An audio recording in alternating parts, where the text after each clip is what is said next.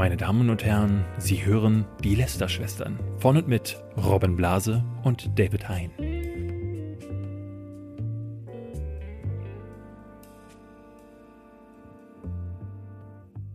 Herzlich willkommen zu einer neuen Folge Lester-Schwestern. Und nach der letzten Folge, wo David da war, begrüße ich heute jemanden, der fast so oft auch in diesem Podcast schon vorgekommen ist, Robert Hofmann. Guten Tag. Ist so ein bisschen so ein Running Gag geworden, einfach weil du einer der treuesten Hörer dieses Podcasts bist, dass äh, David oder ich dich irgendwie in den letzten 100 Folgen so in fast jeder Folge mal irgendwie genamedroppt haben. So einmal Robert ja, erwähnen. und natürlich, natürlich auch in allen möglichen Gebieten, über die man reden kann, relevant. Ne? Ja. Also auch inhaltlich wichtig.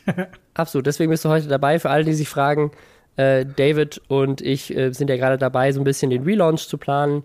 Und wir wollten es jetzt noch nicht so wirklich überstürzen, auch für David, dass er da jetzt in jeder Folge direkt schon wieder sich die volle Ladung gibt. Deswegen werden wir jetzt so ein bisschen abwechseln. Das wird mal David dabei sein, mal ein Gast.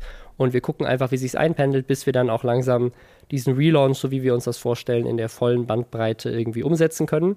Bis dahin heute mit Robert, was mich auch sehr freut. Ich wollte dich schon sehr lange auch mal hier im Podcast einladen. Äh, Es gibt viele Sachen, über die wir heute sprechen können, unter anderem natürlich dein absolutes Fachgebiet, äh, die Filmindustrie und wie das sich gerade irgendwie auswirkt. Aber auch, du meinst es gerade schon, du bist bei jedem Thema relevant. Also wir können über alles sprechen. Ähm, Das war jetzt ein bisschen natürlich ein Einstieg, damit die Leute mich direkt nicht leiden können, weißt du? Ähm, ja, ich bin, ich bin sehr gespannt. Ich bin ja riesiger Fan von eurem Podcast, wie du ja selber sagst. Und hab immer gehört, wenn ich draußen unterwegs bin, aber jetzt bin ich seit drei Wochen quasi in Selbstisolation und habe deswegen, glaube ich, seit drei oder vier Wochen keine Folge gehört. Ich weiß gar nicht, was zuletzt passiert ist. Oh. Muss ich gestehen an der Stelle. oh, dann habe ich ja ganz viele Meine- neue Infos für dich. Naja, mein letztes war Julian Bam. Das war, glaube ich, die letzte, die ich gehört habe. Oh, da, da haben wir haben wir ganz viele neue Infos. Äh, es ist ein Virus, Ah, hoffe, es ist ein Virus, ein Virus ausgebrochen, Robert. Hast du das mitbekommen? Ja, ich bin aus Spaß in Selbstisolation, aber es war zufällig anscheinend richtig. Ähm, ja, also ganz viel passiert, auch bei, auch bei für Influencer. Die haben sich auch alle infiziert mit dem Virus als Prank und so. Es ist, äh, war sehr spannend. Aber das ist leider auch tatsächlich diese Woche wieder Thema. Äh, wir kommen gleich auch noch mal ein bisschen zu dir und wer du so bist eigentlich. Ähm, vorher einmal kurz eine Übersicht über die Themen. Es geht leider, aber so ist das halt aktuell, mal wieder über Corona. Aber da machen wir so einen kleinen einen kleinen Abstecher äh, in andere Verschwörungstheorien, denn Xavier Naidoo hat sich letzte Woche nochmal richtig reingelabert in äh, alle möglichen Verschwörungstheorien. Ähm, dann gab es noch so ein paar andere Sachen. Äh, 1. April, ne, das war ein Thema. Geile April Fools Jokes, die es gab. Und ja, ansonsten war es das leider auch schon wieder. Es ist viel, viel Corona. Ähm, aber wir haben auch ein bisschen Ablenkung. Bevor wir aber dazu kommen, erstmal Hashtag Werbung. Der Sponsor der heutigen Folge ist wieder Disney Plus. Das ist der neue Streaming-Service, der Disney, Pixar, Marvel, Star Wars und National Geographic miteinander vereint und natürlich auch die ganzen Disney Plus Originals mit sich bringt, wie zum Beispiel die neue Serie, die ich inzwischen jetzt auch schon gucken konnte, The Mandalorian, die allererste Live-Action Star Wars Serie und ja, die gibt es exklusiv bei Disney Plus und ich muss einfach sagen, also wenn ihr Star Wars mögt, äh, nicht, nur, nicht nur liebt, sondern einfach nur mögt, einfach nur schon mal in eurem Leben einen Star Wars-Film gesehen habt und gedacht habt, okay, dann müsst ihr die gesehen haben. Es ist wirklich einfach richtig gut, ähm, einfach mal dieses Star Wars-Universum in so eine Live-Action-Serie zu verpacken. Egal, ich möchte nicht zu viel äh, Fanboyen. Es gibt auch viele andere Sachen, viele Kultserien, wie zum Beispiel die Simpsons, 30 Staffeln, die gibt es bei Disney Plus. Oder Filme aus dem Marvel-Universum wie Avengers Endgame, Captain Marvel, Guardians of the Galaxy oder auch die Serie Marvels Agent Carter. Äh, andere Serien wie DuckTales, Filme wie Der König der Löwen, der Live-Action-Film. Ganz, ganz viele Blockbuster, Serien, Content aus einer riesigen Bandbreite und das alles für nur 6,99 Euro im Monat. Man kann es sieben Tage testen, man kann es jederzeit kündigen und wenn ihr jetzt unter disneyplus.com euch anmeldet, dann könnt ihr loslegen. Auf geht's. Das ist eigentlich schon die perfekte Überleitung zu dir. Äh, Robert, was, was machst du denn jetzt gerade? Ich weiß nicht, wer dich nicht kennt. Robert ist einer der größten Filmkritiker Deutschlands, äh, Schauspieler auch noch. Was, was noch? Wie, was äh, ist noch so dein Job? Beschreibe dich. Ja, Schaus Schauspielerei ist tatsächlich, was ich früher gemacht habe, so neben dem, also nach dem Abitur angefangen habe und dann nach und nach habe ich mich eben mit Filmen auseinandergesetzt auf YouTube. Ähm, ich habe eine eigene Film-Event-Reihe, die heißt Social Movie Night seit 2013. Kennst du selbst, hast du ja auch schon moderiert, äh, wo wir mit vielen, vielen Leuten, was ja aktuell nicht geht, äh, Filme feiern, bevor sie ins Kino kommen, oft Hollywood-Stars als Gast haben. Haben da auch eine zweite Reihe gerade parallel gestartet vor einigen Monaten, wo, weiß nicht, dieses Jahr Robert Downey Jr. beispielsweise als Gast hatten. Ich bin äh, Filmkritiker beim Radio, mache hier unter Juryposten für Preise und halt immer wieder YouTube als Kernthema. Alles rund um Filme, Serien, Filmnachrichten, Verlosungen, alles, was das quasi so hergibt. Und das seit äh, 2011, glaube ich. Also gut neun Jahre jetzt. Und wir kennen uns ja auch schon richtig, richtig lange für Internetverhältnisse. Robin. Ja, seit 2012 kennen wir uns schon, jetzt acht, acht Jahre lang ich weiß noch, als du bei Mediakraft damals warst und aus LA kamst, äh, wer es nicht weiß, Robin war da ja mal lange Zeit und war dann bei Mediakraft. Und äh, da weiß ich noch, wie wir zusammengesessen haben und du den großen Plan geschmiedet hast, wie mein Kanal mal wird eines Tages. Und das ist jetzt echt schon echt lange her. Ja, 2012 ist in Internetjahren wie in Hundejahre gerechnet, glaube ich, eine Ewigkeit. Ewigkeit, ja. Viel passiert seitdem. Aber wie geht's dir denn jetzt gerade mit, also dein ne, Social Movie Night geht gerade nicht, da ich auch sage, aber die, ich glaube, die das Lustigste, was ich je bei der Social Movie Night erlebt habe, war, als äh, ähm, hier der Kevin Hart da war. Und es gab. Der war dreimal da. Genau, ja. ich weiß nicht, aber ich glaube, es war das erste Mal, als er da war. Und es gab äh, so, eine, so ein Gewinnspiel. Man konnte irgendwas gewinnen im Publikum. Und, ja, stimmt. Und irgendjemand, irgendjemand hat irgendwas gewonnen und das war jetzt irgendwie so ein Preis, um den sich halt, um den sich viele Leute gerissen haben, aber für jemanden wie Kevin Hart war das halt so ein, so von wegen, hier gibt's jetzt was zu gewinnen und das ist kein Auto, was fällt euch ein? Ähm, und, und dann war er irgendwie so, hey, das ist zu wenig und ist dann zu der Person hingegangen und hat einfach so seinen, seinen Geldclip rausgeholt, weißt du, so, so nicht so ein Geldbeutel, sondern so, eine, so, eine, so, eine, so ein Clip mit irgendwie, keine Ahnung, wie vielen hundert von Euro drin und dann einfach den, den Cash der Person in die Hand gedrückt, so hier, das kriegst du auch noch. Das ist einfach so. Also ich, ich wette, die, ich weiß wirklich auch nicht mehr, aber die Person war auf jeden Fall, die, die, weil die, unsere Events sind ja sowieso immer gratis. Man kann sich bewerben und gewinnen. Das heißt, du guckst immer irgendwie einen Film und bekommst einen coolen Abend und musst nicht einen Cent ausgeben. Aber die Person, bis heute wissen wir es nicht, aber ich habe es ja nur gesehen. Ich stand neben Kevin Hart, als er hingeht das waren Stapel Fuffis. Also ob das jetzt 10 oder 50 50er waren, ich weiß es nicht, aber einige hundert oder ja. 1000, 2000 Euro hat da jemand einfach so mitgenommen von Kevin Hart und dachte so, okay, wow. Das, das war, das ja, war krass. Wirklich passiert. Wirklich ja. passiert. Wie es uns geht, hast du gefragt. Ja. Ähm, beziehungsweise, ja, ich arbeite ja mit meiner Frau auch schon seit vielen Jahren zusammen, die das ganze Technische betreut und auch Grafikdesign und so macht. Ich will gar nicht so tun, als wäre alles rosig. Wir können grundsätzlich auf YouTube weiter Kritiken machen und besprechen halt so ältere Filme, das nehmen die Leute auch gerne an und Serien, die rauskommen im Streaming-Bereich. Aber unser Großteil, der beruht natürlich auf Events, die wir mit Filmen machen, Kooperationen, die wir auch zu neu startenden Filmen haben, die man ja in unterschiedlichster Art und Weise denken kann. Du kennst das ja. Seit vielen Jahren arbeiten wir auch immer mal wieder punktuell zusammen zusammen. Auch Stichwort Tinseltown ist ja letztendlich auch sowas gewesen. Und damit, dass alle Kinos schließen und alle großen Filmproduktionen. Es gibt ja bis, äh, ich habe heute wieder eine Filmnews-Folge aufgenommen. Jetzt ist äh, Minions auch noch ein Jahr verschoben und Sony hat die Woche alle ihre Filme verschoben und äh, vieles weitere. Du hast also bis äh, August nicht einen größeren Start.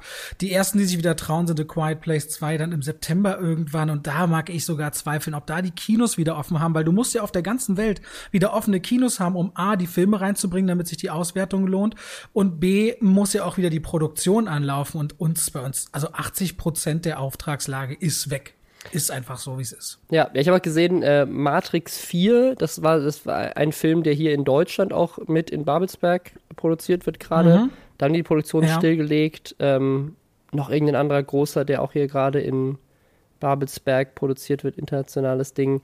Ähm, also man merkt auch, also auch die Filme werden sich nicht nur dieses Jahr verschieben, sondern auch die Filme, die jetzt für die nächsten Jahre schon angekündigt sind, die ganzen großen Blockbuster, auf die alle warten, auch die werden ja wahrscheinlich produktionell die ein oder andere Hürde für sich haben, wenn man gerade aktuell nicht drehen kann für potenziell Monate. Ja, und du, und du musst sie natürlich auch irgendwie platzieren können. Also wenn ich mache am Anfang des Jahres auch eine Vorschau allein über die größeren Starts im Kinojahr und da kommst du meist schon auf 60 Produktionen. Also hast du jede Woche einen mittel- bis sehr großen Film drin und wenn die irgendwann wieder mal anlaufen, müssen ja auch die Studios aufpassen, dass sie sich nicht selbst kannibalisieren. Ja. Wenn ein Film 100 bis 300 Millionen Dollar kostet, musst du ja gerne mal das Dreifache einspielen, um als Erfolg tituliert zu werden und das geht nicht, wenn massenhaft stark starke Filme gegeneinander starten und die Leute ist ja auch noch was anderes. Kinos offen, schön und gut und Filme produzieren schön und gut. Aber je nachdem, wie lange diese Erfahrung für die Gesellschaft jetzt dauert, muss man ja auch schauen, wie wird das für die Leute? Wollen die wieder ins Kino? Wollen die gerade wieder ins Kino, weil das für sie Freiheit ist und endlich wieder woanders sein? Oder haben die eher Sorge, wenn sie so einen vollen Kinosaal sehen?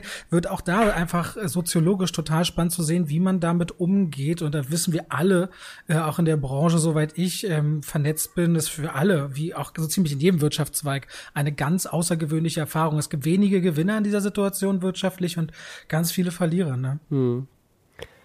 Ja, also was ist so deine Einschätzung? Glaubst du, dass, äh, also ich meine, es gibt ja mehrere Sachen, die da auch mit reinspielen. Ne? Das eine ist, wollen Leute wieder ins Kino, das andere ist, überleben die Kinos überhaupt bis dahin, je nachdem, wie lange das dauert. Also ich weiß nicht, das kann man vielleicht an der Stelle schon mal mit äh, reinschmeißen. Das wäre tatsächlich auch ein kleines, ein kleiner Fun Fact, ein positiver Fun Fact für die heutige Folge für mich fürs Ende gewesen, aber äh, MyLab ist wieder da. Sie ist zurück aus der Babypause und hat jetzt als allererstes Video direkt mal ein sehr informatives Video zu der aktuellen Situation hochgestellt und das die Message ist, die Corona-Krise fängt gerade erst an und das ist auch das, was ja eigentlich alle Experten sagen, aber wie man auch in den Kommentaren bei ihr gelesen hat, das scheint bei vielen Leuten nicht auf dem Schirm zu sein, dass es jetzt nicht nach Ostern plötzlich alles wieder normal wird und alle wieder ganz normal in die Kinos gehen können oder es wieder Großveranstaltungen gibt und so weiter.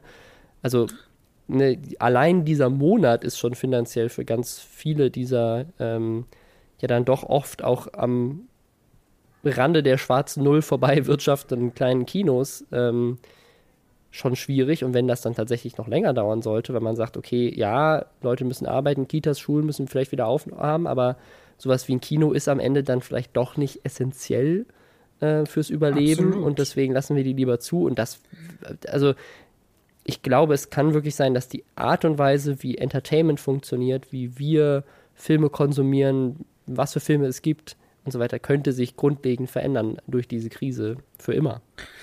Wir werden das sehen. Also ich rechne jetzt nicht damit, ehrlich gesagt, dass normale Kinogänge vor September aus meiner Sicht wieder möglich wären mhm. oder möglich sind. Ähm, ganz kurz zu MyLab. Sie macht immer großartige Videos. Auch das von dir genannte Video ist ja auch die Woche direkt auf äh, Twitter getrendet und das ist wirklich fundiert recherchiert. Natürlich sagt sie auch selbst, da sind Parameter drin, die kann sie auch selbst nur bedingt berücksichtigen. Ja. Der große Punkt ist erstmal, was ist die große Dunkelziffer bezüglich der Herdenimmunität? Also was, wie viele sind wirklich infiziert oder schon immun? Da setzt sie Faktor 10 in der Rechnung an. Selbst der gilt als, beziehungsweise wird immer immer wieder auch mal zwischen 5 und 30 variiert, ist ein großes Fragezeichen. Auch die Stichworte Impfung, das bearbeitet sie ganz gut, aber das Thema Medikament äh, ist natürlich bei diesem Video auch relativ außen vor, wo man, wo sich heute auch Jens Spahn wieder als Minister gemeldet hat, dass man da wohl ziemlich gut vorankäme und er hat so die Hoffnung gestreut, man hätte was äh, weit vor dem Impfstoff parat in diese Richtung. Sind natürlich wichtige Unbekannte, äh, mhm. was das Modellieren nachher der verschiedenen Szenarien angeht. Aber das Video ist großartig, sollte man sehen, um die Ernsthaftigkeit der Lage und auch einfach sachlich und neutral dem Thema begegnen zu können. Aber das wollte ich an der Stelle kurz mhm. erwähnen. Und dementsprechend folgt dann natürlich auch, wie wird es mit der Wirtschaft weitergehen und dann eben auch Kinos. Es ist ja nochmal ein Unterschied, ob verschiedene Leute an einem Fließband mit zwei Meter Abstand voneinander arbeiten oder wir uns zu 500 in einen Kinosaal setzen und der ist dann voll. Ähm, deswegen, ich weiß es auch nicht, ob wir jetzt grundlegend die Art ändern, wie wir Filme gucken. Die Leute sind ja aufgrund der Tatsache, dass sie auch nicht shoppen gehen und so, können in der Zeit nicht parallel dabei sich die wunderbarsten Heimkinos aufzubauen und ähm, gerade der, der, der große in Anführungszeichen spannende Moment ist ja auch, normalerweise wollen die Menschen ja unterhalten werden, je größer die politischen Spannungen sind oder es Probleme gibt. Du mhm. kannst immer wieder beobachten, dass Kinos zum Beispiel gut funktionieren, wenn auch in der Welt viel drunter und drüber geht, weil die Leute es gerne als Ventil brauchen. Nun haben wir genauso eine Situation, wo wir ein Ventil bräuchten, wir dürfen aber nicht raus. Das heißt, unser eigentlicher Mechanismus, äh, unsere, es, es, es funktioniert dann in der Hinsicht Kino nicht. Und deswegen wird das sehr, sehr spannend, wie es dann funktioniert und wie dann auch der Markt äh, dann ist, weil ich kann mir vorstellen, in vielen Branchen gehen kleine kaputt und große kaufen kleine auf. Das ja. könnte dann in der Kinowelt auch so sein. Ob es dann so kommt, weiß ich ehrlich gesagt nicht. Und auch Verleiher. Also Verleiher, die ja riesen, also ich, du hast über Disney Plus zum Beispiel gesprochen. Disney ist, hat ja den Fox-Deal beschlossen und hat sich damals hochgepokert mit Comcast und ich glaube an die 70 Milliarden ausgegeben, um Fox zu kaufen. Und wenn man sich überlegt, was die für Schulden aufgenommen haben und müssen jetzt in so eine Situation rein, müssen Mitarbeiter halten und Disney lebt sicherlich auch viel von Merchandise und Freizeitparks, die geschlossen sind und was sich nicht gut verkauft natürlich aktuell. Ich glaube, wenn du da gerade so einen frischen Schuldenberg noch hast, kann das auf dem Aktienmarkt auch sehr gefährlich für so vermeintlich riesige Player sein. Ähm, auf so vielen Ebenen spannend, interessant und auch beängstigend irgendwo, ne? Ja, obwohl ich bei, glaube, dass gerade die, also die Streaming-Dienste natürlich gerade besser positioniert sind als je zuvor. Also merken wir auch ja, hier im Podcast, nicht, was so die Werbeanfragen angeht, ähm, dass da ah. alle gerade natürlich glaub, versuchen, irgendwie ihr Produkt zu verkaufen, weil, wie du sagst, Unterhaltung ist super wichtig in der Zeit. Und was kannst du halt zu ja. Hause gerade machen? Ja gut, du kannst halt ne, Videospiele spielen oder Sachen streamen. Und das sind, glaube ich, gerade auch die, die großen Gewinner. Ja, ich weiß bloß nicht, ob Disney Plus, wie, wie groß der Marktanteil von Disney Plus so am Gesamt. Äh, also durch, Gesamt durch diese Telekom-Aktion. Konzern. Richtig krass. Also, ähm, da. Der muss, das spielt ja erstmal kein Geld rein, ne? Also wenn du bei der Tele, du meinst dieses halbe Jahr kostenlos, wenn du bei der Telekom mhm. bist? Genau, ja. Ja gut, aber das bringt ja jetzt erstmal kein Geld für Disney an der ja, Stelle. Bin ich mir nicht Glaub sicher. Ich. ich. weiß nicht, was wie wieder die mit, also keine Ahnung, weiß man nicht, aber wie der Deal mit der Telekom aussieht. Also ob die quasi gesagt haben, so hey, wir schenken das quasi der Telekom, um irgendwie richtig äh, quasi damit den, den, den, einfach den Markt zu dominieren, richtig viel äh, Marktanteil zu bekommen und dann bleiben die Leute halt Abonnenten, weil sie dann das Produkt kennengelernt haben und es gut finden. Ähm, oder ob halt, weil die Telekom profitiert natürlich auch davon in einem gewissen Anteil, dass sie da sowas anbieten können. Aber gleichzeitig ja, kann, stellen sie natürlich ihre gesamten Kunden Disney zur Verfügung. Also wahrscheinlich, wahrscheinlich ist es tatsächlich so, dass das für die ersten sechs Monate jetzt gerade mal for free ist. Aber ich glaube, die haben so viel Cash-Reserven und äh, ich glaube, das sind, das sind so Unternehmen, also ganz, die so zu groß sind, um, zu, um, irgendwie zu versagen. Wir wollen ja hier keinen Wirtschaftstalk machen, glaube ich. Aber ich sind kann wir mir auch nicht die Experten. Gibt es auch richtig gute Podcasts ich, inzwischen zu Wirtschaft in Zeiten von ja. Corona und so. Aber Disney, Disney wollte Fox mal für 40 Milliarden kaufen und dann hat man sich ja, wie gesagt, mit Comcast hochgeschaukelt an die Ende 60, Anfang 70 Milliarden. Und ich glaube, da haben sie richtig schröpfen müssen, was sie an Rücklagen hatten und mhm. Kredite aufnehmen. Ähm, ich weiß, glaube nicht, dass sie da so easy Rücklagen im jetzigen Moment haben. Äh, aber gut, äh, ist ja auch nicht weiter wild. Ist ein spannendes Thema, kann man ja mal verfolgen dann so am Rande. Ja, ich bin auf jeden Fall gespannt, wie das weitergeht. Und das ist, äh, ne, also abgesehen von, von, von vielen anderen Branchen, die es noch auch noch genauso hart oder viel härter trifft wie äh, ne, die Reisebranche und so weiter, ist, glaube ich, mhm. ähm, ja, die Filmbranche da irgendwie sehr seltsam von betroffen. Also eigentlich alle, die so in dem Entertainment-Bereich arbeiten, auch die ganzen Konzertveranstalter und äh, ne, sowas wie die Podcast-Tour zum Beispiel wäre jetzt gar nicht mehr denkbar ähm, aktuell.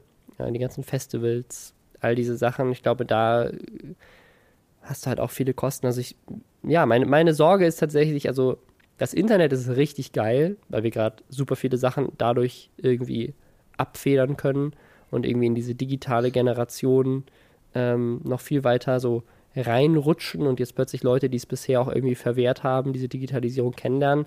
Aber gleichzeitig finde ich, ist es halt auch super gefährlich, dass die Dinge, die einfach Tradition haben und wirklich wichtig auch für diverse Menschen sind, so sowas wie halt, ne, dass du halt eben Musik nicht nur streamst, sondern halt auch zum Konzert gehst oder dass du halt Filme nicht nur streamst, sondern halt auch mal ins Kino gehst. Das sind, äh, glaube ich, Dinge, die, also fände ich sehr schade, wenn das darunter leidet und das wird, glaube ich, drunter leiden und leidet jetzt auch schon darunter.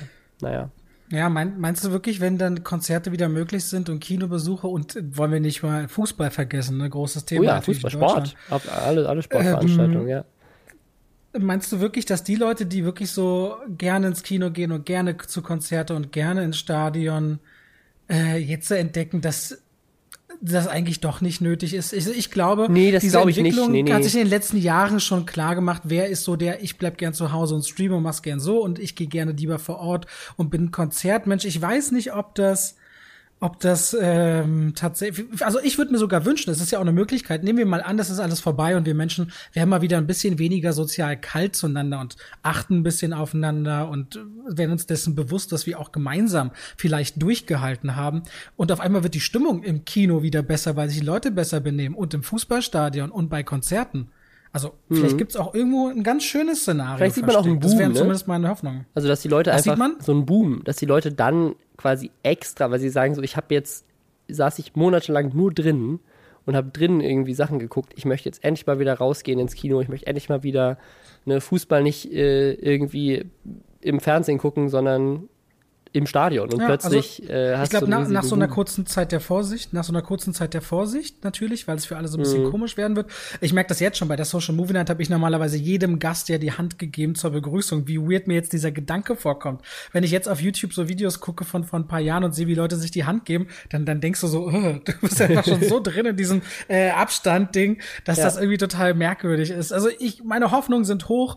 Äh, es ist verrückt, was wir gerade erleben. In unserem besonderen Fall, du kriegst ja mit, wir meine Frau und ich, wir bauen seit einer Weile, planen wir ein Haus und bauen und sind gerade in der Finalisierung und wollen eigentlich in gut sieben Wochen einziehen. Und jetzt wird das nochmal so richtig auch das erschwert durch die Situation. Dann brechen die auf der einen Seite Aufträge weg, auf der anderen Seite hast du ein Bauprojekt, was mhm. du ja auch nicht in die Länge ziehen willst, weil es dann unnötig noch teurer wird.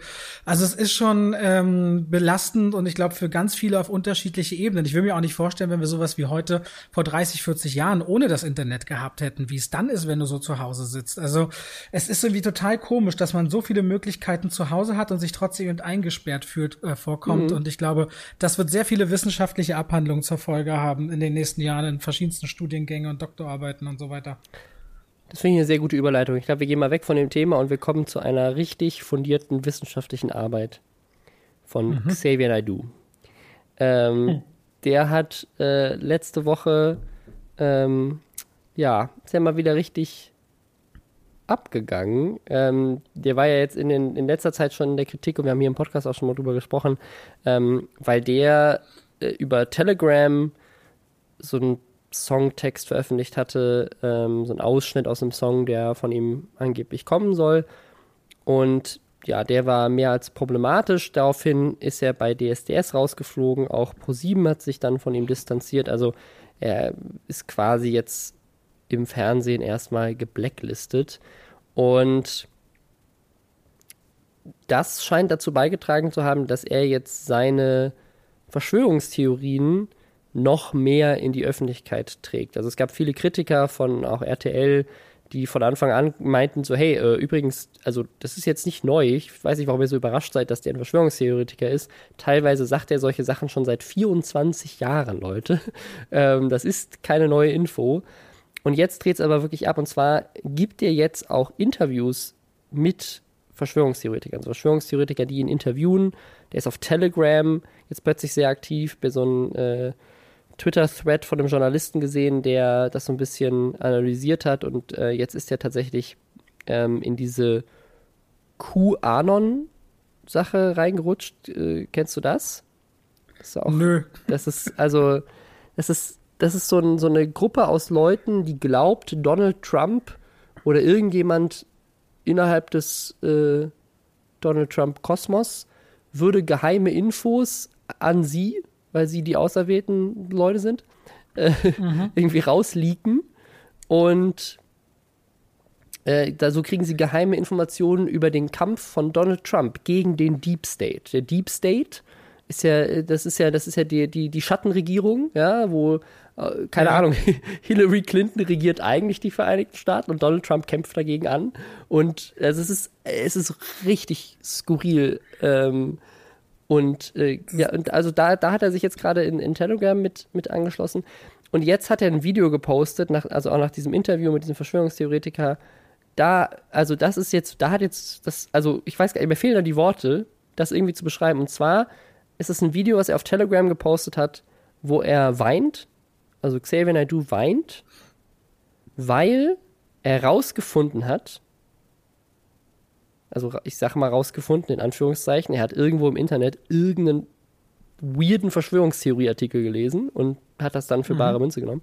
Ähm, und zwar, dass weltweit Kinder geschlachtet werden für ein Mittel, was reiche Menschen verjüngt. Das habe ich doch schon mindestens dreimal in Film gesehen. Genau. Und, so. Und zwar, genau, weißt, der, der Wirkstoff ist der gleiche, der in äh, Fear and Loathing in Las Vegas äh, von denen genommen wird. Ether.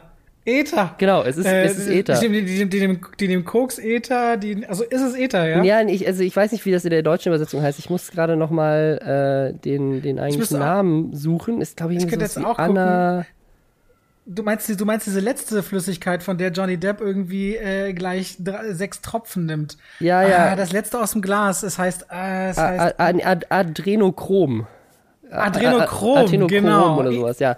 Also genau, also das, äh, ähm, ich, also ist auch irgendwie so krass, wie irgendjemand halt, wie man es halt so zurück, also das ist tatsächlich ein chemisch, also den, den Stoff gibt's, den haben sie sich in Fear and Loathing of Las Vegas auch nicht ausgedacht.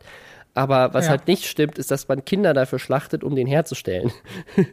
Sondern das ist halt einfach so, so natürlich, keine Ahnung. Ich Ja, das bin klingt so auch ein kein bisschen wie so Chemiker. eine, Aber ähm, ja, also äh, laut Xavier Naidoo werden weltweit Kinder geschlachtet, um äh, diesen Stoff zu, zu nehmen, der in vielen Loathing äh, in Las Vegas auch irgendwie Johnny Depp rein, rein, reinzieht. Und das ziehen sich halt die Reichen rein. Ja.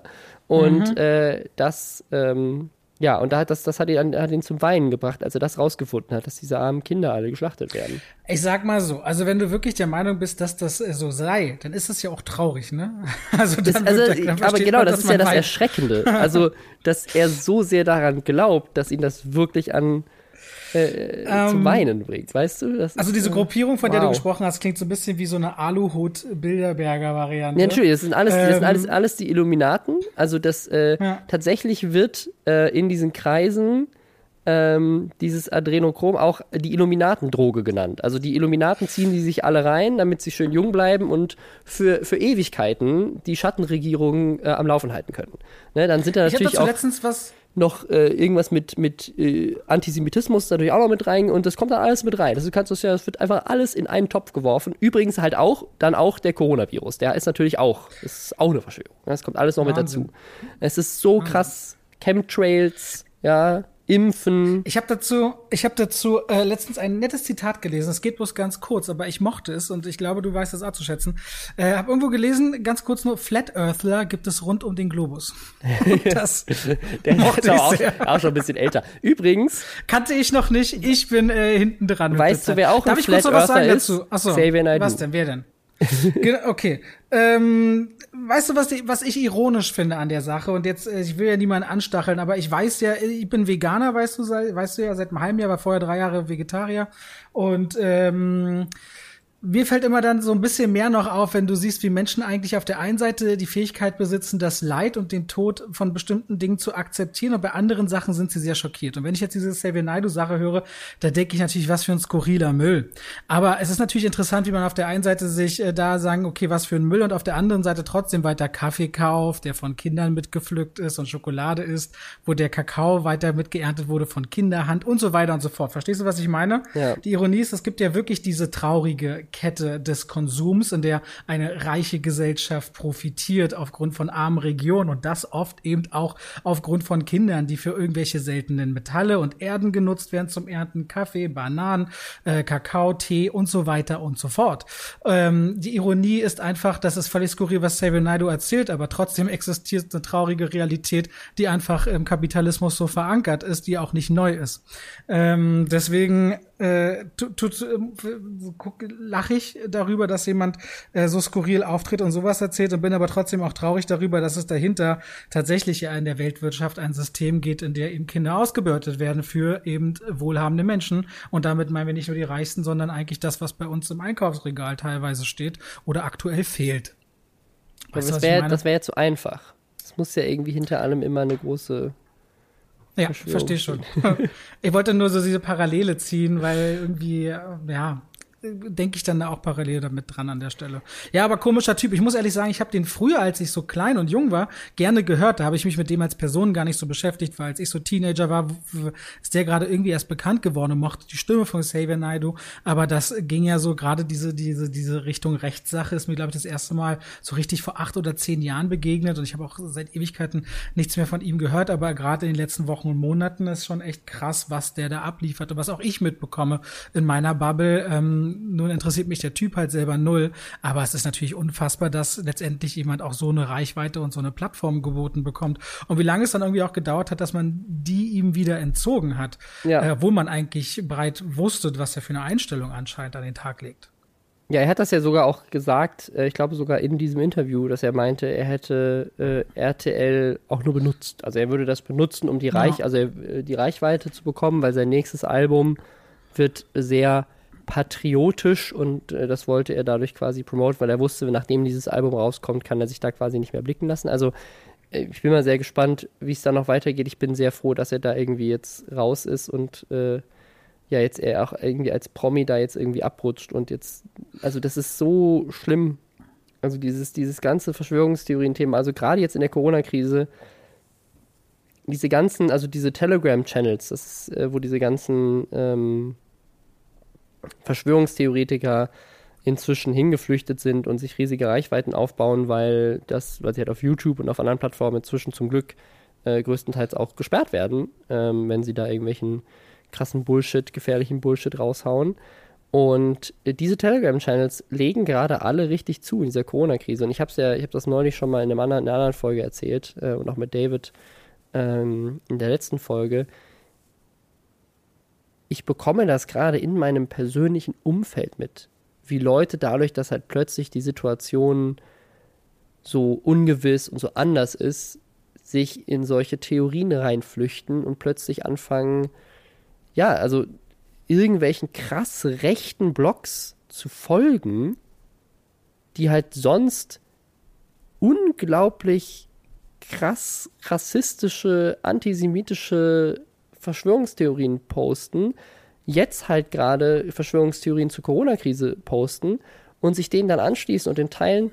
Ähm, gab neulich einmal eine Konversation, wo wir dann jemanden darauf hingewiesen haben und meinten so, hey, guck dir doch mal an, was die sonst posten in den letzten Wochen. So, guck mal, guck mal ja. zurück vor der Krise, da posten die Sachen darüber, dass die Juden an allem schuld sind. So, und das ist das tatsächlich jemand, dem du glauben willst, wenn der dir jetzt was zu äh, irgendwelchen Lungenärzten erzählt, die angeblich äh, die, die, wirkliche Gründe für Corona gefunden haben und so weiter. Und dann meinst du, ja, das ist mir ja egal, äh, ich bin ja kein Antisemit, ist mir doch egal, ob der Antisemit ist. Und dann so, ja, ähm, aber vielleicht sagt das ja was zu dem Geisteszustand der Person aus, dem du da irgendwie gerade diese Fakten glaubst. Also mich macht das so was unglaublich traurig. Was kennst du denn traurig. für Leute, Robin? Das was ist, das ist, das sind, das ist, das ist ja das, das ist ja das Erschreckende. Also mir ist das jetzt inzwischen drei, vier Mal und so begegnet. Endet, und, so, und so endet dann euer Frühstück. Ja, aber äh, geh, mal, geh, mal auf Face, ja? geh mal auf Facebook. also das Ding ist, auf Twitter ist das nicht, auf YouTube ist das nicht so krass, wenn du nicht in diesen Bubbles bist.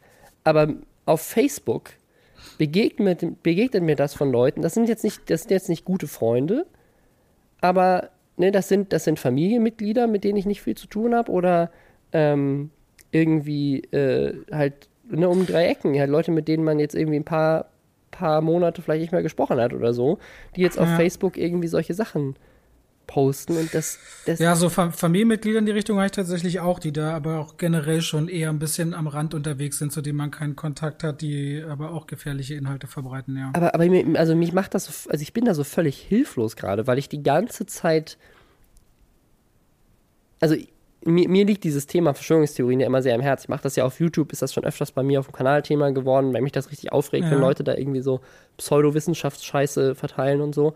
Und jetzt zu sehen, dass halt ein so eine Krise kommt und plötzlich Leute, die sonst überhaupt nichts damit zu tun hatten, Leute, die in keinster Weise mit irgendwie äh, so, so Rothschild, Bilderberger, 9-11, Mondlandungs, Bullshit, irgendwas zu tun haben, kommen jetzt plötzlich und sagen, ja, Corona-Krise, aber da glaube ich jetzt dran. Und dann rutschen die plötzlich in diesen Sog rein und folgen diesen Telegram-Channels oder diesen YouTube-Kanälen.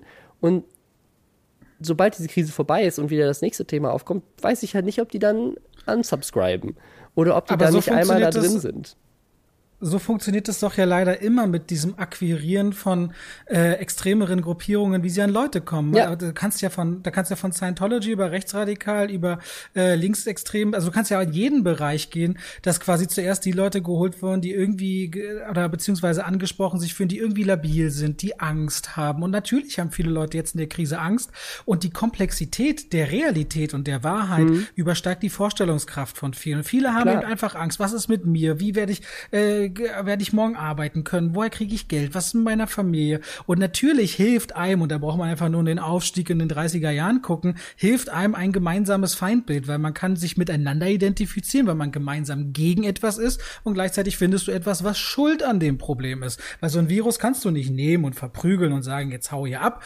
Aber ein anderes Feindbild sich zu suchen, ist natürlich der leichteste Ausweg, um irgendwie mental damit klarzukommen.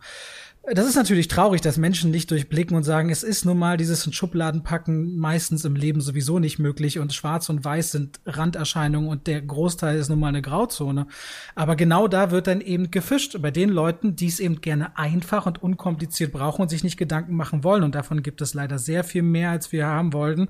Und mhm. das ist eine Stunde für viele, ähm, äh, loszugehen und sich eben die Leute zu fangen. Ähm, also ich verstehe nicht genau, warum es dich wundert, weil es einfach mehrfach... Es, es wundert mich nicht, es ist, glaube ich, immer nur erschreckend zu sehen. Also ich glaube, es ist halt so dieses, also für mich ist es dieses Unverständnis, dass, also ich, ich verstehe, dass man sich unsicher fühlt, ich verstehe, dass man Angst hat und ich verstehe, dass man quasi nicht wahrhaben möchte, dass vielleicht manche Sachen außerhalb der eigenen Kontrolle oder auch außerhalb der Kontrolle von Autoritätspersonen liegen und dass man sich dann vielleicht in so irgendwas reinflüchtet, wo man denkt so, ja, es, da muss es doch irgendeinen Grund für geben. Da muss doch irgendjemand, muss es doch unter Kontrolle haben.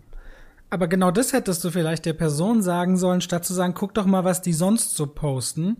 Weil ähm, jemand fühlt sich leicht angegriffen, wenn man ihn quasi Anführungszeichen hinter das Licht ja führen Ja, ja, das, also es war auch nicht, das, da war auch nicht der, der erste Versuch. Das war dann so der okay. letzte, der letzte verzweifelte ja, aber der Ansatz quasi über die Empathie, was du gerade gemacht hast, ich verstehe, dass dir das so Nein, geht. Nein, das, das ist auch immer auch der, so. das ist immer der erste okay. Ansatz. Das ist auch, also klar, wenn du, wenn du da in Angriff gehst, kriegst du die Leute da nicht mehr raus, sondern dann flüchten die sich eher da rein.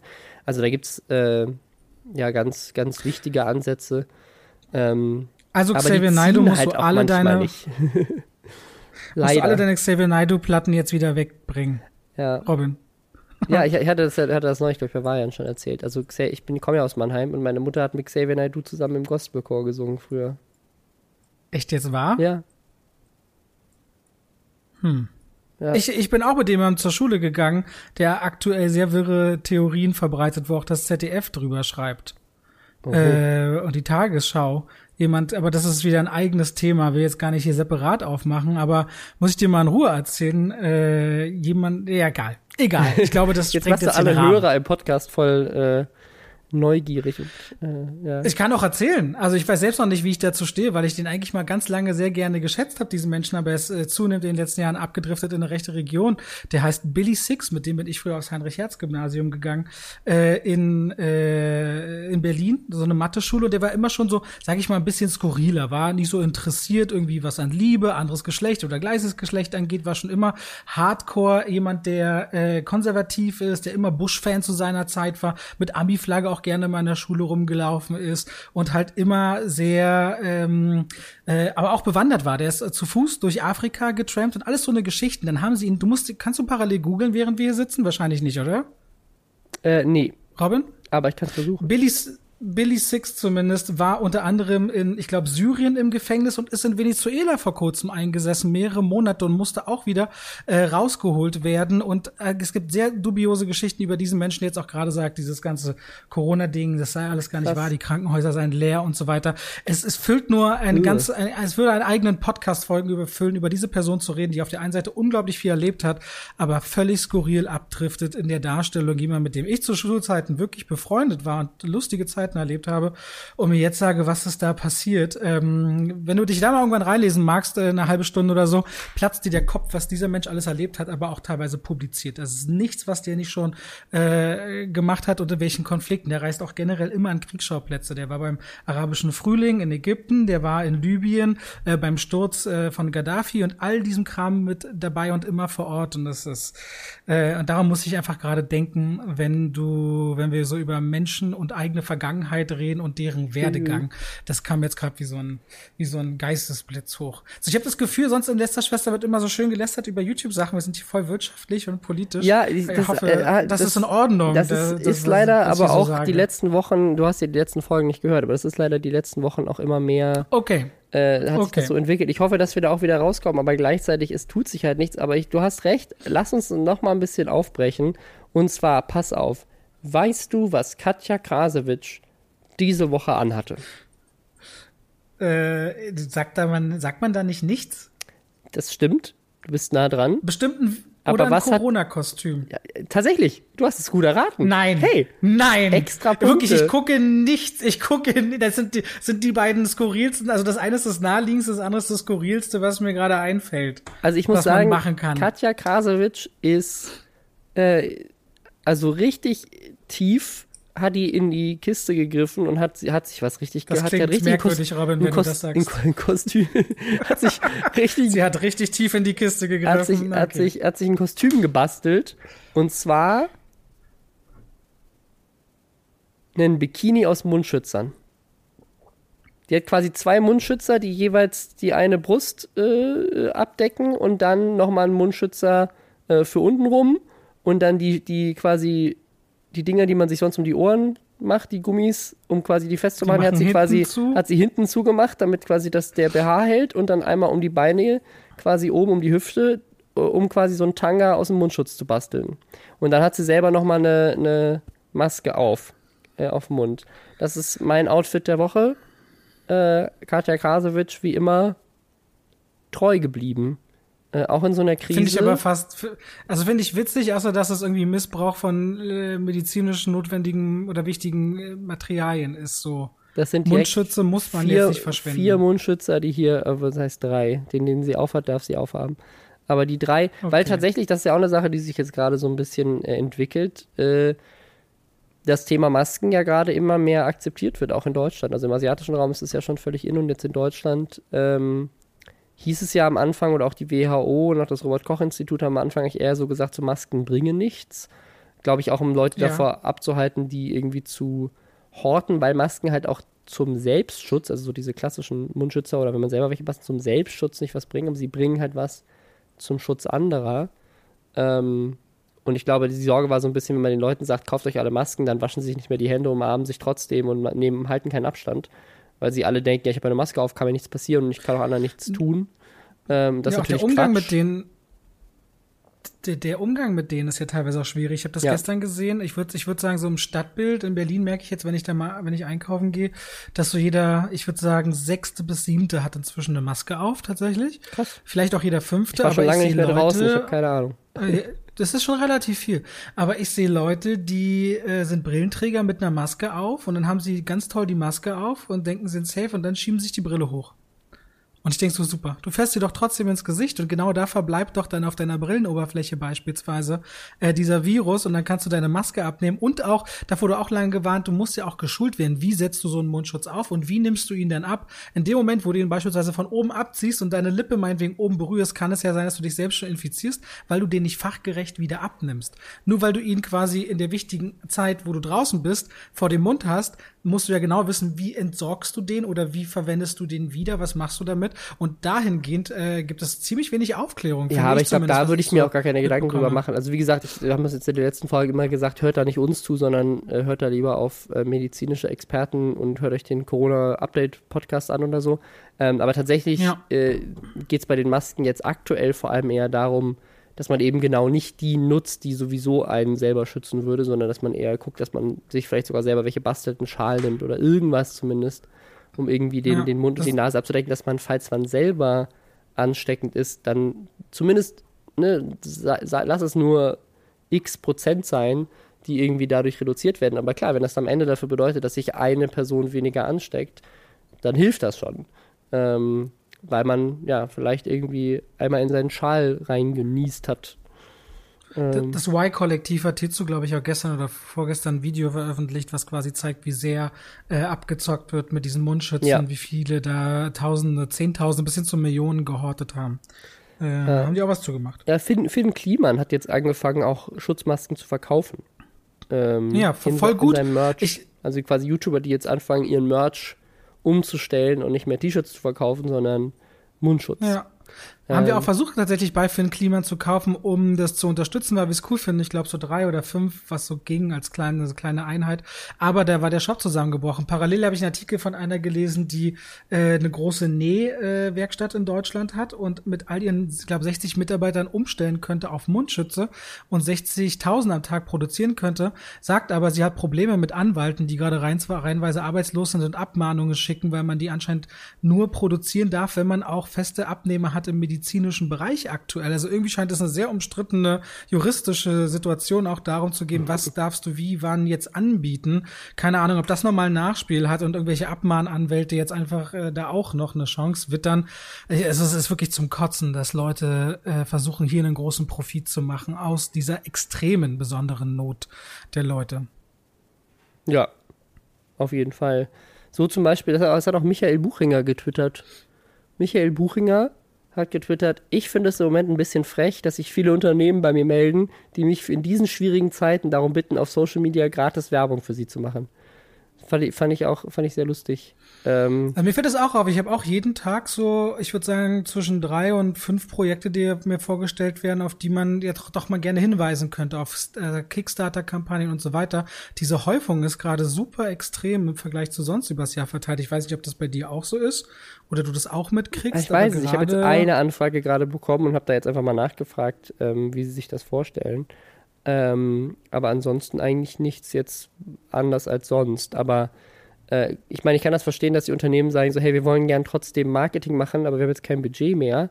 Aber gleichzeitig halt, also ja, aber die Leute, die halt von, also du gehst ja jetzt auch nicht zu ProSieben und sagst, hey, ProSieben, ich weiß, ihr müsst eure Produktion bezahlen, aber wir als Unternehmen haben auch kein Geld mehr für die Werbung. Also wie wäre es denn, wenn ihr die Werbung einfach umsonst für uns macht? mhm. so, hä? Ja. Also das ist, also. Ja, naja. Es ist eine skurrile Zeit und die wird es auch noch eine Weile lang bleiben. Ich, ich, kann, ich kann nur allen Menschen wünschen, ähm, dass, dass man die Chance sieht oder beziehungsweise so in sich reinspürt und auch ein paar schöne Sachen daraus nehmen kann und entdecken kann, wie es ist mit anderen Menschen oder beziehungsweise rausziehen kann, was einem wirklich wichtig ist im Leben. Weil oft lassen wir uns ja ganz viel, wenn die Normalität geherrscht hat, von Dingen ablenken, die ja eigentlich gar nicht so essentiell sind. Und das merken wir eben immer an diesen sehr besonderen Lebensabschnitten, wo es dann wirklich darum geht, sich zu fragen, okay, was brauche ich, was will ich und wer und was ist mir eigentlich wichtig? Und wenn wir das so ein bisschen konservieren können im Nachklapp und vielleicht auch ein bisschen wieder unsere Mitmenschen wertschätzen, und respektvoller behandeln, ähm, dann wäre das eine richtig tolle Sache. Das ist, glaube ich, eine große Hoffnung von mir, dass wir irgendwann uns hinsetzen und sagen, was war damals Corona und dann gleichzeitig sagen, schön, dass wir hier zusammen sitzen können und gemeinsam ein Gläschen heben oder was essen oder was auch immer. Dass das so ein bisschen bleibt, äh, ist meine große Hoffnung, ehrlich gesagt. Ja.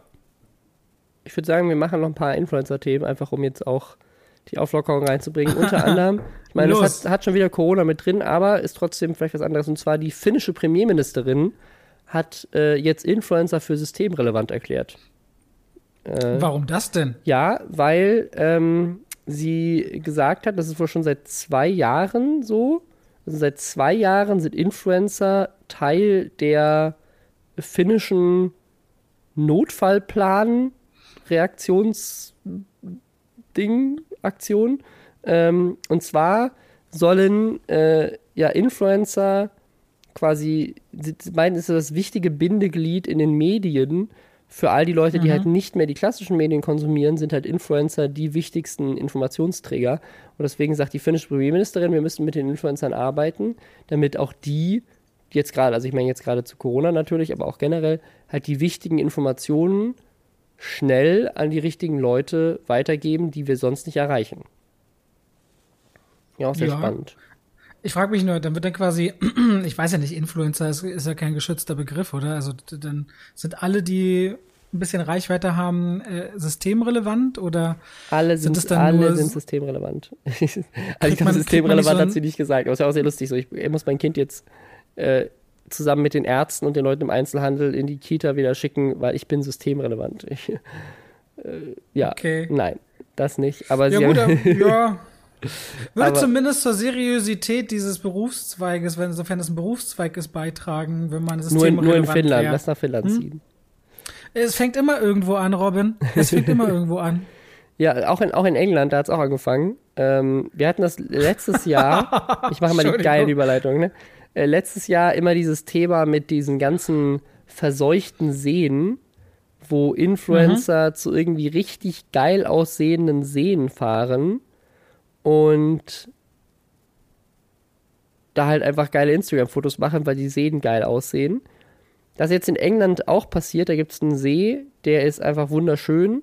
Ja, der ist, die heißt die Blue Lagoon in Buxton und das ist einfach wunderschön. Da gehen die Influencer hin, machen geile In Influencer-Fotos, ne, weil der See sieht halt einfach so aus wie die Karibik. Ne, das ist einfach so ein ganz tolles Türkisblau. Und das hat der britische. Wo kommt das her, Robin, das Türkisblau? Also ich weiß nicht, ob es bei dem Fall auch so ist wie sonst bei diesen Seen, dass das irgendwie durch Abfall Geil. vom Kraftwerk oder dem, der Chemiefabrik nebenan kommt. Schlumpfblut. Ähm, ja. genau, tatsächlich, er hat, er hat wohl einen sehr hohen äh, pH-Wert äh, von 11,3. Das entspricht dem Wert von Bleichmittel und Ammoniak. Ähm, also ins Wasser gehen sollte hm. man da nicht. Da sind wohl auch zahlreiche Warnschilder, dass man da nicht hingehen soll. Ähm, da sind Tierkadaver, Müll, Autowracks drin und so weiter. Aber er ist halt richtig schön. Ne? So. Aber wenn dann mal, wenn du, kennst du doch, wenn du so weiße T-Shirts hast und du hast sie zu oft gewaschen und die verlieren so ihren Weißton, dann kannst du die an der Angel hängen die einmal da rein in den See halten und dann irgendwann, oh, das ist ja wie mit Perwoll gewaschen.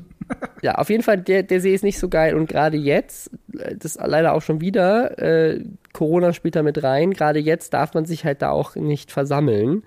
Und deswegen hat die Polizei eine Lösung gefunden, wie sie die ganzen Influencer, die da alle hinpilgern, davon abhält. Äh, und Influencer ist da, glaube ich, sehr klein gehalten. Also das, das Beispielfoto, was hier an der Blue Lagoon gemacht wurde von von jemandem, das hat 500 Likes. Also ich glaube generell heißt es einfach, Leute, die in dieser Gegend wohnen, Touristen, Influencer, pilgern halt gerne zu diesem See. Ich meine, gerade jetzt wird ja sowieso keiner reisen, aber halt auch lokal, also lokal in diesem Ort.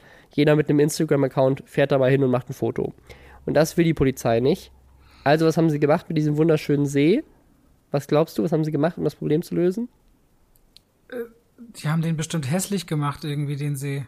Korrekt. Die haben bestimmt was gemacht, damit er nicht mehr sich lohnt hinzugehen. Ja. Sie haben, was haben sie getan? Literweise schwarze Farbe reingekippt. Und jetzt ist der See schwarz. Was halt, muss ich ehrlich sagen, auch, auch ein cool richtig ist. geiles Bild wäre. ich bin hier am Schwarzen See, der geheime Schwarze See. Alles ist ja. schwarz, guck mal, ich, ich, ich tauche im schwarzen Wasser.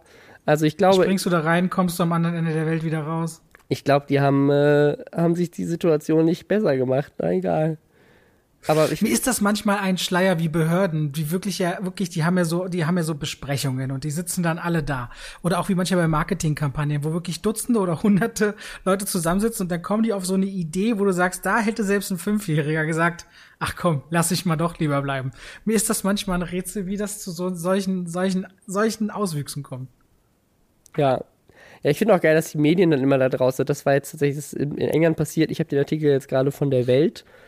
Also deutsches Medium. Also es ist auch wieder so ein typisches Ding. Das da hatten wir uns ja letztes Jahr schon drüber aufgeregt äh, im Podcast, dass dann so weltweit alle Medien da draußen so ein, so ein Influencer-Bashing-Ding machen, von wegen so alle Influencer der Welt pilgern zu diesem See und am Ende das einzige Beispielfoto, was sie reinpacken können, ist irgendeiner mit 500 Likes. Also ich glaube, dass halt da auch ganz viel, so auch weil da ganz oft niemand die Ahnung hat, was das eigentlich bedeutet und äh, was Influencer eigentlich sind und so weiter. Die Polizei da auch einfach völlig überreagiert und denkt so, da könnte jetzt jemand hingehen und Fotos machen. Lass mal irgendwie schnell reagieren, bevor da irgendwie Zeitungen drüber schreiben. Ähm, weil ja offensichtlich dieses Thema Influencer sind dumm und machen dumme Sachen ähm, nicht nur bei uns Thema ist, sondern halt auch einfach inzwischen in allen großen Tageszeitungen der Welt einen eigenen Platz bekommt. Ähm, ja. Und das äh, zählt, zählt da, glaube ich, auch mit rein. Übrigens, äh, bekannte Leute, die dumme Sachen machen. Der 1. Hm. April war hm.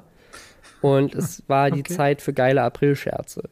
Ähm, tatsächlich haben dieses Jahr so gut wie alle Firmen, die ich so mitbekommen habe, die sonst das immer machen, also gerade so in dem Bereich, in dem ich so unterwegs bin, so im Gaming-Bereich ähm, oder auch in der Tech-Branche gibt es ja eigentlich immer, Google macht immer große April-Scherze auf der Website, die ganzen Videospiele machen das ganz oft. Das ist halt so ein Großteil komplett nicht gemacht worden dieses Jahr. Ein äh, Gag, der auf Twitter diese Woche da zum 1. April rumging, war die neue Pizza von Dr. Oetker. Hast du das mitbekommen? Also die ist fake, ja? Die ist fake, ja. Es tut mir leid. Gut. Du kannst die aber selber machen, weil es ist einfach die Spinatpizza von Dr. Oetker. Ich, Ähm, also ist, äh, Dr. Oetker hat quasi so ein, so ein auch an, äh, ähm, an jemanden hier, den, den Fabian Döhler, so eine, so, so eine Testpizza rumgeschickt und es gab halt Ja. auch einen echten, eine echte Verpackung. Letztendlich ist das einfach eine Spinatpizza von mit Fischstäbchen drauf und sie haben es halt angekündigt als die Iglo-Kooperation mit Dr. Oetker gibt es die Fischstäbchen-Pizza. Aber das war nur ein, nur ein Aprilscherz und äh, es hat wirklich einfach nur die Spinatpizza mit einer Packung Fischstäbchen oben drauf geklebt. Ähm, aber das, das war irgendwie so ein netter, harmloser Gag, der jetzt irgendwie in der Krise, finde ich, Gen- schön Gen auflockert. generell, Dr. Oetker hat einfach einen super Twitter-Account. Ja. Du weißt noch, damals mit hier in den Finger gebissen ja, war auch das, Dr. das Oetker. ist der beste Gag und, immer noch. Und ich glaube, ich glaub, vor einer Woche oder zwei hast du gesehen, als Dr. Sommer und Dr. Oetker getrennt sind auf Twitter? Nee. Die auch was Das zusammen musst du dir noch mal, das musst du noch mal lesen. Nee, zufällig fing einer an, Unterschiede oder Gemeinsamkeiten von Dr. Oetker und Dr. Sommer. Und beide Accounts fingen dann an, gegenseitig halt, weil alles so mit, weil wegen riecht und in den Ofen schieben und reinschieben und kann man Oh dann noch Gott. genießen oder schmeckt kalt. Es gibt so viel, es war wirklich sehr lustig. Das musst du noch nachholen. Dr. Sommer, Dr. Oetker. Ich wollte, wollte aber sagen, Dr. Oetker hat einen sehr, sehr guten Twitter-Account mit sehr viel hm, Selbstironie auch immer wieder agierend. Äh, macht wirklich Spaß, denen zu folgen. Da haben, da haben sie eine Sternstunde in der Personalabteilung. Du gehabt, sagst das doch ich. gerade nur, weil du auch gerne die Fischstäbchen-Pizza geschickt bekommen hättest. Aber du bist doch bist ja Also ich vegan. bin Veganer, ich sag's nochmal, ich, ich esse kein Dr. Oetker Produkt, weil da ist nichts Veganes bei, zumindest bei Pizzen. Und generell keine Fertigprodukte. Okay, Deswegen. dann, dann wird's Zeit. ich Nächster raus. 1. April gibt's eine vegane Pizza von Dr. Oetker. Ähm, Uh, das wäre mir traurig machen, wenn das ein Scherz ist. Könnte es wirklich mal geben. Ja, also ich, ich muss sagen, ich fand das einen schönen Gag und ich hätte mir tatsächlich auch gerade jetzt mehr Gags gewünscht, die halt einfach harmlos geile Sachen machen. Leider Ja. gab es halt nicht so viele harmlose Pranks. Es gab äh, hier so einen koreanischen äh, K-Pop-Star, der glaube ich äh, irgendwie als Gag gemacht hat, hey, ich habe Corona. Ähm, also das war ja so eine Sache, wo ganz viele gesagt haben, so macht das bitte nicht, macht keine Gags zu Corona. Ja. Ähm, es ist teilweise in manchen Ländern, glaube ich, sogar unter Strafe gestellt worden. Und äh, da hat sich aber also der, der Bachelor, ne, der aktuelle Bachelor oder einer, der, ich weiß, ich blick da nicht durch, aber irgendjemand, der bei The Bachelor war, auf jeden Fall, daher kennt man den, Da der, fällt mir gerade noch ein, du musst übrigens, ich muss kurz einschieben, ich guck sonst nie Trash-TV. Aber wenn du mal was gucken solltest, gib dir mal Promis unter Palmen. Das ist das verrückteste Müllprogramm aller Zeiten. Das ist so schlimm wie alle anderen Sachen zusammen. okay, ohne Witz. muss ich mal, Fällt mir was gerade ein. mal gucken, habe ich schon viel von gehört, ja. Ja, Ähm, ja, zu Recht. Auf, auf jeden Fall, auch der, auch der Bachelor hat sich schwer getan mit dem 1. April. Weißt du, der, der hat sich gedacht, was kann ich jetzt machen? Ich kann keine Witze über Corona machen, ja Mist. Ähm, ah, was, kann, was kann ich für einen Gag machen? Wa- Was glaubst du, wäre ein guter Gag für den Bachelor zum 1. April? Irgendwas mit Rose. Nee, Ey, na schade, weißt du, weil der mit dem Aber du Kostüm also mit- und mit dem See. mit Liebe, mit Äh, Liebe. Naja, gut, okay, mit, Lie Mit Liebe ich- hat's zu tun. Okay, erzähl mal jetzt. Jetzt bin ich gespannt. Der große Gag zum 1. April Ja. vom Bachelor war, ich bin schwul. Hat das nicht letztens erst ein YouTuber gemacht? Ja, Miguel Pablo. Da war es aber, Siehst da war es aber kein, kein 1. April-Gag, sondern äh, eine, eine, Ja, ein soziales schon. Experiment. Äh, Quasi das gleiche. Aber finde ich auch so geil, halt in 2020 noch das Gefühl zu haben, dass Homosexualität irgendwie ein guter Gag wäre. So von wegen so, ich oute mich als Gag. Ähm, Ich habe das noch nie verstanden. Also Homophobie, das ist doch so schön, wenn Leute, weißt du, sich oder bisexuell ist doch schön, wenn Leute sich in andere verlieben, wenn man damit keinem anderen wehtut. Warum sich der andere drüber aufregen und ekeln müssen und hin und her und das dann als Witz klar. Das ist immer noch mal, wenn man in Anführungszeichen selber nicht betroffen ist, wenn man selber nicht in Anführungszeichen homosexuell ist, aber wenn du eben selber äh, homosexuell bist, fühlst du dich von sowas natürlich auch noch mal ganz anders angegriffen, äh, weswegen sowas aber absolut nicht in Ordnung ist. Also war ja. ja, aber du ist auch der Bachelor. Ich weiß nicht, wo läuft das? Auf RTL, RTL 2 und ich weiß es nicht, wo das eigentlich läuft. Äh, also jetzt gerade weiß ich gar nicht, ob es überhaupt läuft, aber äh, ich, ich weiß es nicht. Irgendjemand, Ja, ich, ich gucke, Ja. gucke das nicht. Tut mir leid. Aber man kennt ihn auf jeden Fall von der Sendung. Ähm, ja, ansonsten äh, war, war wenig los. Also mein, das ist jetzt meine Empfehlung für alle äh, zum Gucken, neben dem Video von MyLab. Äh, das war mein persönliches Highlight an April-Scherzen und zwar von äh, äh, Alt Shift X. Kennst du den? Das ist so der führende Game of Thrones äh, äh, Analysekanal. Englisch oder Deutsch? Englisch. Der macht, Mhm. äh, macht quasi so von Game, of, Game of Thrones ganz viele so nach jeder Folge so eine Analyse, die länger ist als die Folge und so und ähm, hat irgendwie auch ja, über eine Million Abonnenten damit gesammelt. Ist auf jeden Fall sehr bekannt und er macht immer so sehr tiefgreifende ähm, Analysen und der hat äh, eine Analyse vom Spiel Cookie Clicker gemacht.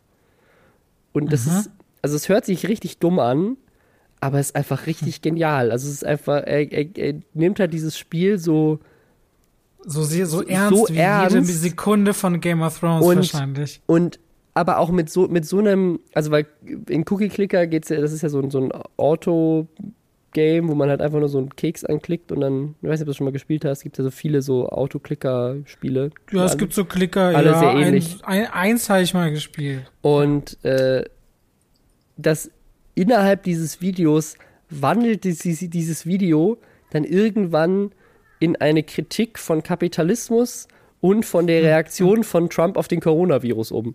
Also es ist irgendwie so, aber nur so unterschwellig. Also von wegen so, ähm, ne, in den Cookie-Clicker gibt es dann so Omas und die Omas können dann sterben und dann erzählt er irgendwas von wegen so, ja, ne, in Cookie-Clicker ähm, es geht nur darum, diese Cookie-Wirtschaft am Laufen zu halten und dafür lässt du dann die alten Leute sterben. Ist das wirklich die, also es ist, es ist einfach, man muss es gesehen haben, ich fand es einfach super.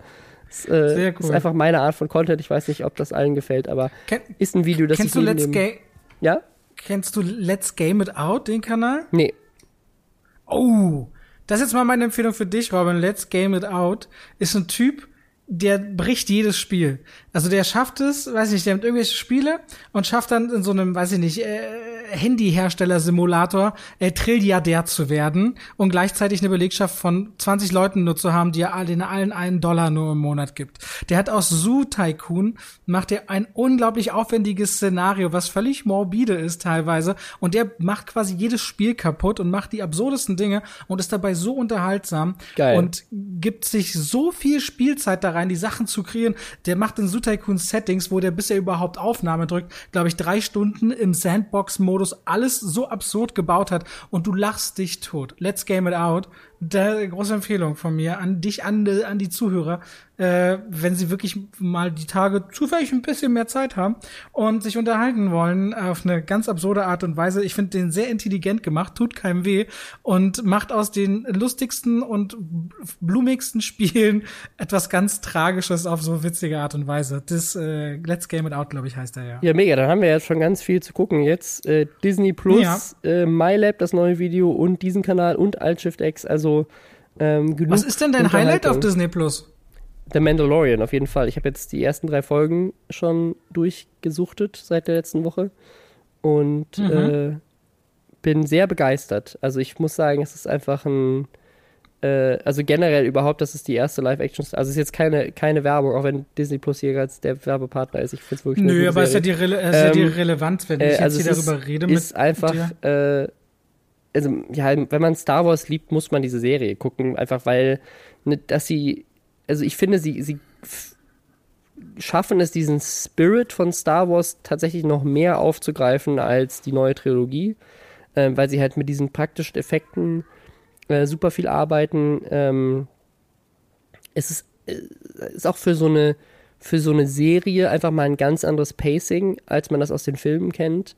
Kann sich viel mehr mit dem Universum und der Zeit äh, so ein bisschen ja, irgendwie auseinandersetzen und einfach den, dem, ja, dem Lore und was halt so in dieser Star Wars-Welt alles so passiert.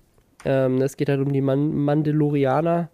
Das ist auch irgendwie so, ne, so, eine, so eine ganz andere ja, Religion innerhalb von Star Wars nochmal irgendwie so angeguckt und so. Es ist irgendwie sehr, äh, sehr cool. es fühlt sich so für, für mich als jemand, der jetzt nicht so aus, ich bin nicht so der mega mit, mit Star Wars groß geworden, aber es liegt daran, dass ich eben so Kind von DDR-Eltern und Geschwister bin. Da ist das dann einfach nicht popkulturell verankert gewesen. Aber es fühlt sich für mich so an, fernab von dem Druck, den die Fangemeinde sonst so hat, mit all ihren Lieblingsfiguren, als würde man in diese wirklich immer sehr kreative Welt, die einem so viel ermöglicht, von Star Wars hineingehen und dabei gleichzeitig eben ganz jungfräulich mit einem ganz anderen Thema berührt werden mhm. und dadurch wirklich auch neu einsteigen dürfen, ohne ja. vorneweg alles auswendig zu kennen. Und ich glaube, das ist eine gute Sache für Leute, die eben Star Wars für sich mal entdecken wollen, so fernab von dem Hype seit den 70er Jahren, weil wer heutzutage sich mit Star Wars neu beschäftigen will, hat ja nur die Wahl zwischen mit Menschen reden, die absolut äh, alles kennen und Vollfan sind, und welchen denen es völlig egal ist. Und ich glaube, The Mandalorian ist da eine gute Möglichkeit, gut reinzukommen und sieht vom Production Value wirklich klasse aus. Ja, Hätte mir zwar noch gewünscht, dass Disney Plus mit mehr am Start geht und auch, dass sie mit der ganzen Staffel direkt an den Start gehen, wenn sie in den USA schon raus ist. Finde es so ein bisschen schade, dass jetzt so Salami-Taktik-mäßig veröffentlicht wird. Aber auf der anderen Seite wird da sehr viel kommen und ich glaube, für ganz viele ist ganz viel Kindheitserinnerungen in dieser Plattform drin. Für mich auch die Simpsons beispielsweise. Alle 30 Staffeln so zu haben, ist für mich persönlich eine ganz tolle Sache. Und letzte Woche haben ganz viele sich gefreut, dass die Glücksbärchis oder die Gummibärchenbande oder so eine Sachen wieder gucken können, Darkwing Duck und so. Also so richtig Oldschool-Kram, ja. Oh, Darkwing Duck, stimmt, das habe ich ja noch nicht, das muss ich direkt mal gucken jetzt. Das habe ich schon so lange nicht mehr geguckt. Es gibt, alles, ich bin der Schatten, der die Nacht durchquert. Geil. Ja, alles Mögliche, ja. Das habe ich als Kind immer geguckt. Geil. Ja, ja. Und jetzt wieder, Robin, jetzt wieder. Ja. Nice. Ja, gut, dann vielen, vielen Dank, äh, dass du heute hier dabei warst. Das Und war's schon? Das war's schon, ja. Wir haben ja schon eine Stunde gesprochen. Wie? Das, das Vorgespräch. Ja. Es hat, das war mir eine große Freude ich möchte mich sehr herzlich bedanken. Ich möchte an der Stelle wirklich sagen, dass ich ein ganz, ganz großer Fan von eurem Podcast bin und wann immer ich kann unterwegs so gerne euch zuhöre und zugehört habe und ich das immer unterhaltsam auf der einen Seite finde und ich gleichzeitig auch immer abgeholt werde, was eigentlich so fernab von dem geht, was ich sonst äh, den Medien auch äh, standardmäßig entnehmen kann, auch so immer so kleinere Themen und Gedankenanstöße, möchte mich mal auch als treuer Zuhörer äh, bedanken dafür, dass ihr das schon so lange und so erfolgreich macht und äh, gerne macht und auch wenn mal ein Teil jetzt eine Zeit lang wegfällt, eine Möglichkeit findet, das weiterzumachen, ähm, finde ich richtig, richtig toll. Danke. Ja, dann gerne bis zur nächsten Folge. Da hören wir uns dann wieder. Musst du jetzt wieder anfangen zu hören. okay, mache ich. Meine eigene Folge höre ich nicht, kann mich nicht hören, aber den Rest höre ich mir an. Sehr gut. Ja, dann bis dann und tschüss. Mach's gut. Und jetzt kommt Davids Stimme. Leute beschweren sich, dass wir kein Outro haben. Weil wir aber der community-freundlichste Podcast aller Zeiten sind, ist dies ein offizielles Outro. Sie können jetzt abschalten. Hier gibt es nichts mehr zu sehen, schon gar nicht zu hören. Robin Blase ist schon längst nicht mehr im Raum und David Hein auch nicht. Diese Stimme ist automatisch von Google erstellt worden. Auf Wiedersehen und bis nächste Woche.